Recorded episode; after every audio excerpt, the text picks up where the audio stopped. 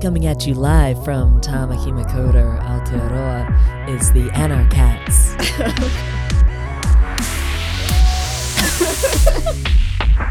Kia ora koutou. Um, we're Tamaki Makaurau Anarchists. So, as an organization, Tamaki Makaurau Anarchists support decolonization and indigenization of Aotearoa, New Zealand, as well as the rest of the world. Um, we also support Matike Mai, which is the constitutional transformation project uh, based on Te Tiriti o Waitangi, and He Whakaputanga, which is the Aotearoa Declaration of Independence, uh, to reflect tikanga Maori ways of being and living here that uphold Maori culture, sov- sovereignty, and land rights. Ko Hook Mountain te maunga, ko Hudson te awa, ko Ashkenazi te hapu, ko Jewish te iwi, ko Sandy toku ingwa. My name is Sandy. I'm from New York and grew up in California, and I've been in New Zealand, Aotearoa, for 14 years in mostly Tamaki Makaurau. Kia ora koutou, ko Maungawhau te maunga, ko Colorado te awa, ko Roma rawa ko German, na iwi, ko Kimin ahau. Uh, my name is Kimin, pronouns they, them. I'm from New Zealand. I grew up near Maunga Kia. Our local beach was Te Henga. I am Pākehā. My name is Bodhi and my pronouns are they, them. How would you define anarchism or what does anarchy mean to you? Um, to me, anarchism is a political philosophy that is primarily about analyzing power difference and the relationship between people and power and how we use power. And it is essentially anti hierarchical, at least with regard to political and economic power. That's like the most important aspect. Naturally, be- extending from that, it is anti state and anti capitalist. Yeah, the piece there that really speaks to me is questioning hierarchies and questioning authorities and being against, I think, being opposed to unjust hierarchy uh, which is most hierarchies. Of course, there are some scenarios in which hierarchies make sense. I think that's also important to question hierarchy in terms of why we have it and what it's holding in place and how it's helping to organize the society in, in the way that like upholds in inequity.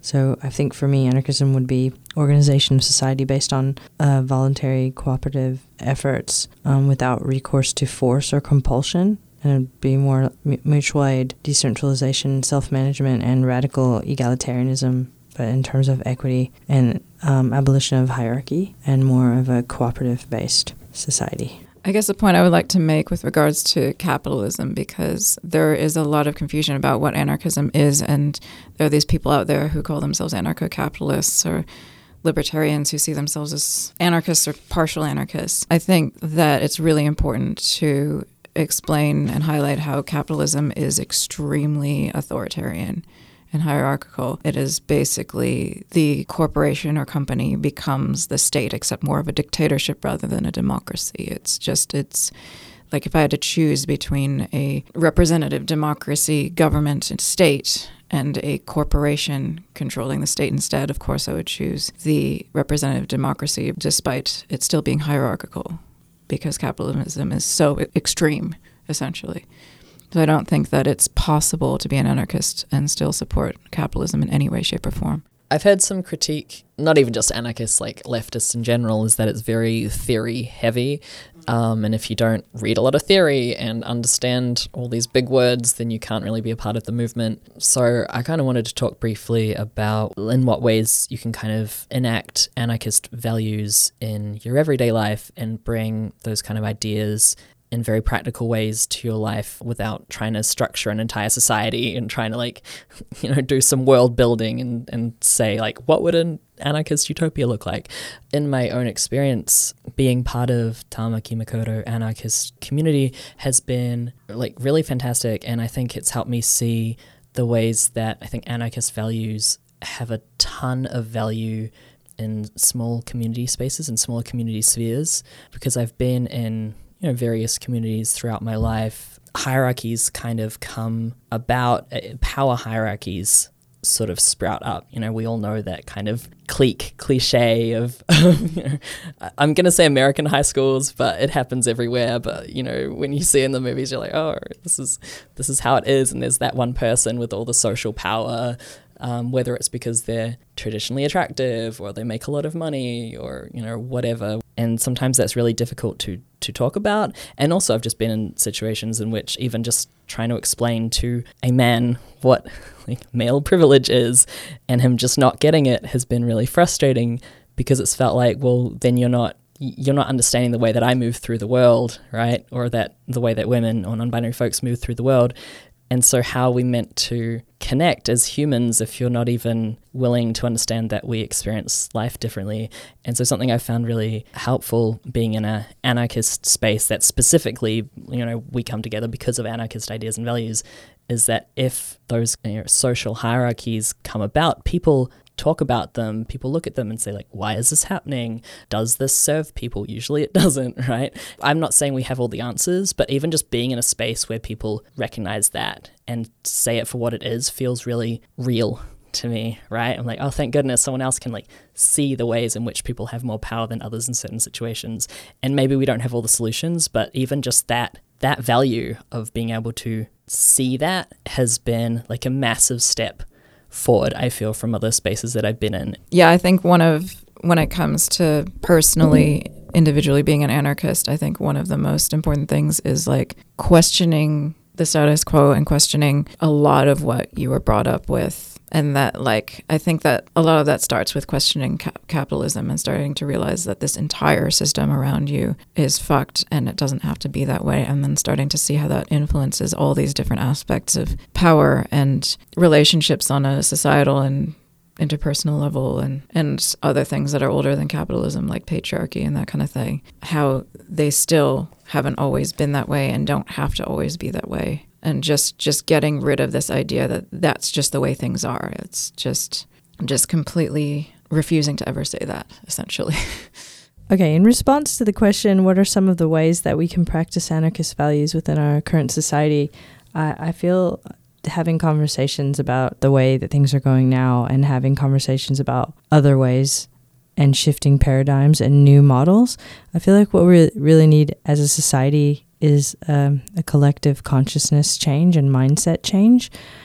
And I feel there's many different ways that that can come about. But in the meantime, I feel having finding out information, sharing information with people, and having those conversations about how we can change as individuals and our our relationships with people. And I guess for me, doing volunteer work, hanging out in my community, and, and talking to people about different ways of doing things and different ways of organizing our, ourselves and trying those ways and having you know discussions is one way and like living my life in the way that i want to see it come to fruition and in terms of more egalitarian society and cooperative society trying to live close to that as much as possible in the current system that we're in. Either that, or we got to have a whole revolution thing. Well, I don't know if that's going to happen. Uh, yeah, I think I think calling out hierarchies, and I think also recognizing when you yourself are in a position of power. And I think that this is kind of something that isn't portrayed as much as often someone will say like oh you have more power than me you're in this situation but i think being aware of like when you're in a position of power acknowledging that yeah and then i think the other thing that you're kind of talking about is is education, right? How do you re-educate someone's values and the way that they see see the world? I think a lot of people couldn't imagine a world without money, right? Like what? That's just how you get things, right? Like what would that even look like? I felt incredibly empowered uh, thinking of myself as an anarchist because um, I've always been like very leftist on the political spectrum, but um, only kind of been involved in like anarchist specific organizations uh, this last year. Just realizing how much we can do in our community and how much you actually don't need permission for. And that's not even being like a punk being like, I don't need your fucking permission. Right. Like, um, it's just being like, oh, you know, we're, we're throwing this really, really free market on February 14th. If you're in Tamaki Makaurau and we're not in lockdown, come along to that. And I did the research and I'm like, oh, we actually don't need permits for this because there's no exchange of money, blah, blah, blah. Like I read all the rules of what events you need permits for and what you don't. And, and there's kind of capacity and, and what you're bringing. I'm like, oh, we don't actually need a permit for this. Like, all of this is above board. And I'm not saying that that necessarily should influence what you choose to do with your life, but just being like, oh, I can throw this big free market in a public space, and like, like we can just do that. Like you, you can just go and do that, right? like you don't need anyone's permission to do that. Kind of trying to think out of the box and sort of break out of those old ideas of needing needing permission, needing to be allowed to do things. Community is us, right? our our country is us. It's the people who live here, and that includes us. So we can affect change, and, and I think it's it's really empowering in that way. And of course, um, practicing anarchism isn't just about starting your own events and that kind of thing, which is also important, but also like getting involved in other communities and kind of deferring to them and and seeing how they do things. Because a lot of a lot of people a lot of groups do a lot of anarchist things without necessarily calling themselves anarchists or even knowing what anarchism is. They just naturally that's how they behave or certain aspects of their their customs or culture is quite anarchistic. Um, and we can learn from those people and you know promote solidarity with with different groups. And yeah i mean that's i think that's part of anarchism is respecting yeah respecting that we're we're not the authorities on everything either. So, do you think, like, the idea of anarcho communism, is there a state in that concept or is there a hierarchy? Not a lot of people, but I've heard a few people say that anarchists are by default anarcho communists because that's kind of inherent in the ideology, but then other people disagree with that. Um, I'm an anarcho communist and I would disagree with that. Um, anarcho communism is a very specific philosophy subset of anarchism. And yeah, it requires you to it's a very communalist type of anarchism. Uh, c- communism is, is very specific in that it um, involves complete destruction of, of class relationships and like a moneyless society. And I think it is possible to have some form of money. I'm not like thinking about it now. I'm not actually sure, but and still have anarchism, but I wouldn't find it. I, I would still I would consider it more hierarchical in that respect. But I think there are a lot of individualist anarchists who would oppose the idea of communism for their own reasons. But when when you say communism, would there have to be a state in anarcho-communism or no state, and would there have to be an organization where some people were were leaders in that version of anarcho-communism? Because I, I wouldn't consider myself an anarcho-communist, but I'm interested in it and understanding like how it is different to collectivism or cooperativism within anarchism? Um, so, by definition, any form of anarchism is not going to involve a state, um, and that includes anarcho communism. Even, f- even for some Marxists, does not involve a state. It is considered like the ideal end stage of socialism, where the state is dissolved for various reasons. But with regard to anarcho communism, um, I think the idea is that you ideally don't have to have a state in the transitionary process. Um, so anarcho communists reject the idea of a socialist state you, and believe that you can have socialism without the state. Whether or not that's practical is another another um, discussion, but it certainly like doesn't fit the ideology of anarchism to support a state. Yeah, and certainly communism as the end stage would not have one. It's the non-existence of a state or class distinction or money, essentially. With regard to whether or not anarcho communism involves organization, yeah, it's a very, very organized system. So it would generally involve some form of confederalism, which is basically you have representatives from, from a more grassroots group meet um, representatives from other groups, and then those representatives would possibly represent a larger area, and so on and so forth. Ideally, that would be rotational to ensure higher levels of di- direct democracy, but anarcho communism generally involves organization across larger areas um, and not just little individual communities that are completely autonomous. And um, a good example of this was the Spanish communes in revolutionary Catalonia. Um, and that was mostly uh, structured around work and various trades that people did. So I believe there were syndicalists. So it was kind of like worker controlled syndicates um, that communicated with each other. I actually, one thing that I question about syndicalism is is putting too much authority into work and the idea of productivity and that kind of thing. I think that, and I yeah, I think a lot of anarcho communists agree with me that there needs to be democracy in communities and living spaces and other areas of our lives and not this fixation on work, or I, I guess more importantly, we need to dissolve the concept of work as it exists now, and see everything everything that we do in our lives is equally important. Yeah, I really like that. I also, whenever I'm reading theorists from like the 1800s, 1900s, um, I'm constantly reminding myself that they didn't have the technology that we have today. They didn't have the sheer amount of potential for automation. They didn't have the understanding of of medicine and agriculture that we have now, and so maybe the focus on work made more sense in the 1800s because you had to do a certain amount of hours to be able to provide for everyone in a way that like now we we simply don't.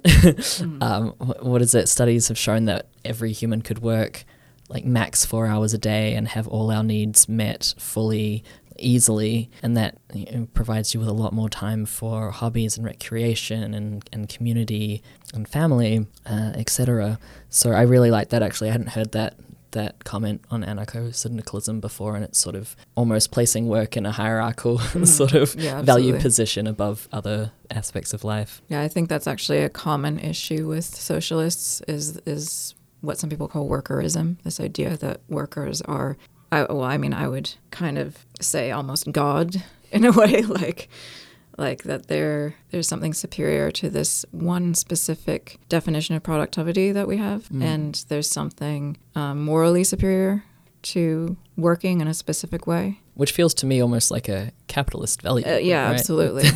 yeah, the idea that you meet someone, you ask like, "What do you do? What's your career?" Yeah. Before anything else about them, that sort of, you know, that being a core part of someone's identity. the aspect of, of hierarchy in relation to capitalism and people's worth being related to their level of production and what they can feed into the system of capitalism to keep it rolling. I feel like anarchism definitely opposes that and people being forced to do things they don't like in order to make money, to pay the rent and pay for all these things that we possibly don't need. I feel like that anarchism opposes that because capitalism is inhibiting our freedom our freedom of choice and and our freedom of connecting with the planet and I feel like that capitalism and government regulations that enforce that way of life is what's detrimenting us as as a species in in relation to anarchism. If someone is interested in anarchy um, and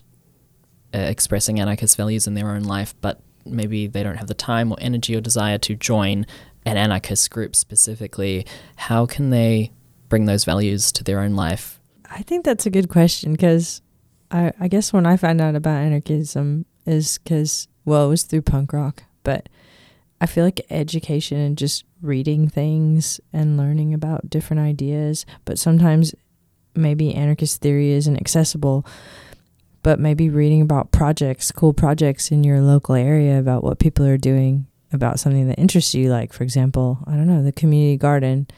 People are doing that and that's in a way kind of anarchistic like taking over land that's wasted to grow vegetables. Maybe finding out what people are doing locally and talking to them and reading about their projects or going and visiting them. Getting getting new ideas i think is always good and, and and to do it in daily life having conversations with people and that are different than you and getting different perspectives and understanding uh, people's experience and you know recognizing privilege and how it works and classism and and racism and all the kind of issues that are built up in the society we live in. I think documentaries are documentaries are really good for that as well. Like just getting information from any place about any topic that's really interesting to you that you like feel passionate about and then trying to kind of work that out how you, you can talk about it with other people in your life or change your actions towards that idea. if you're interested in reading stuff that's maybe not too theory heavy but acknowledges theory um, i would definitely go for the anarchist faq which is usually it's available on a couple different websites. It used to be on an info shop but I, I can't even remember where it is anymore. If you just google it you'll find it. And it has all these different sections um, that are all headed by a question. So like what is anarchism? Is anarchism socialist? Um, what's the difference between uh, social and individual anarchism? Um, is anarchism practical? And it like it talks about the Spanish communes and different examples, um, and it like it's interspersed with like um, what certain philosophers have, have said, like Kropotkin and um, Bakunin, and hopefully some people who aren't old white men. Um, but uh, but it also it, it's also like written in plain language and it just kind of explains it pretty pl- clearly and if you want to see what these philosophers have to say about it you can read it but you can also kind of skim their their quotes as well. Um, i think it's a really good starting point if you're interested in the more of the theory aspect but when it comes to just starting out being i guess being a good anarchist or whatever i think is the most important thing is critical thinking and just questioning everything and kind of this sort of lateral thinking where you're you're looking at problems and and looking for solutions that aren't necessarily always obvious at least from a capitalist statist point of view. Um, and that's like a good place to start i think. I, I like that you said about critical thinking skills because like i think there's a lot of um, a, lo- a lot of, of young men who think of themselves as very like logical and very critical thinking, but kind of end up in this like right wing rabbit hole. And I think anarchy like does have a lot to offer them if they're thinking of themselves as people who value critical thinking. Yeah, I think I think one thing that a lot of people like in more of the quote rational skeptic area don't see when they're thinking of critical thinking is that you actually have to question everything, and that includes Western hegemony and how we how we do science and how we look at more indigenous um, knowledge and that kind of thing. Um, this assumption that I don't know, like that cultural knowledge isn't valid until it's been tested in a very specific way is can be quite a problem. I think also if you're approaching rational thinking and logic, but with a different value system, then you're going to come to a different conclusion. Yeah, exactly right? Like if I'm coming at it with a very selfish idea of how can I make the most money for myself and how can I like secure in quotes uh, my future the most solidly without any thought for my community or other people, then it doesn't matter how logical I am within that value structure. I'm going to come to a different different conclusion. Yeah, absolutely. Can I say something a little about the dispossessed? That's a good book. Yeah, The Dispossessed, for those of you who don't know, is a book by um, anarchist writer Ursula K. Le Guin and she I think she only died like a year or two ago. Um, she's been extremely influential and has been referred to as the mother of modern science fiction. And she writes a lot of what's called speculative fiction, which is more kind of an in-depth dive into culture and society as opposed to simply fixating on technological progress and that kind of thing. Um, and the dispossessed, she creates an anarchist society on a moon and has all these. It's very detailed. This society she creates, and her and she very deliberately doesn't make it perfect one of the biggest problems is their lack of resources because they're on a desert moon. Um, so that causes a lot of problems. I think it's really good that she doesn't treat it as this utopia. I have met people who have read it, or at least one person who, re- who read it and actually used that to claim that anarchism doesn't work. And I think that's a really, really bad reading of it, especially if you compare it to Urras, the, the Earth like planet that is the not anarchist part of the story and how they live, I think, is significantly worse.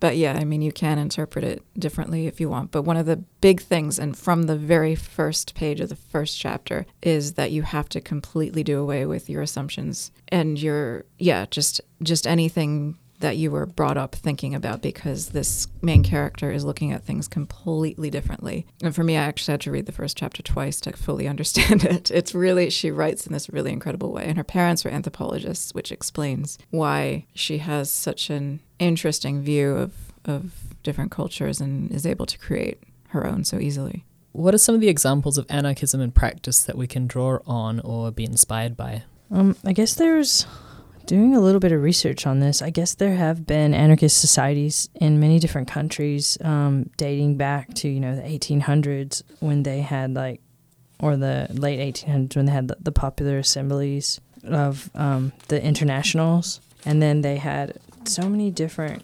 groups throughout history, like past communities like the Diggers and in England and Utopia and different colonies that wanted to be anarchist that worked, and some of them apparently are still going today. I guess from my own experience squatting in, in Barcelona and making social centers out of abandoned buildings where we like created a people's library and a free store and a cafe, a free cafe with food or food by donation is kind of like one way we did that, having it in practice.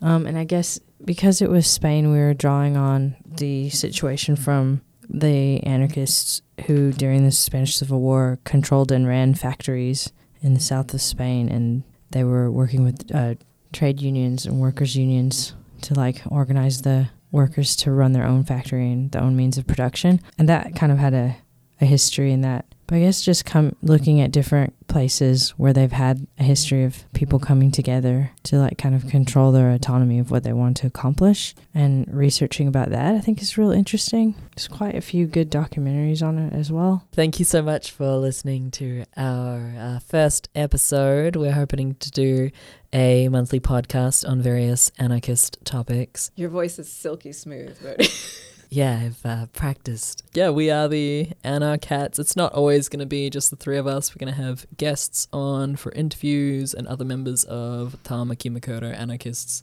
joining us at various times. Uh, Kimmin, I'd love to dedicate an episode to talking to you about your squatting experience. I think that would be really cool to hear about in detail.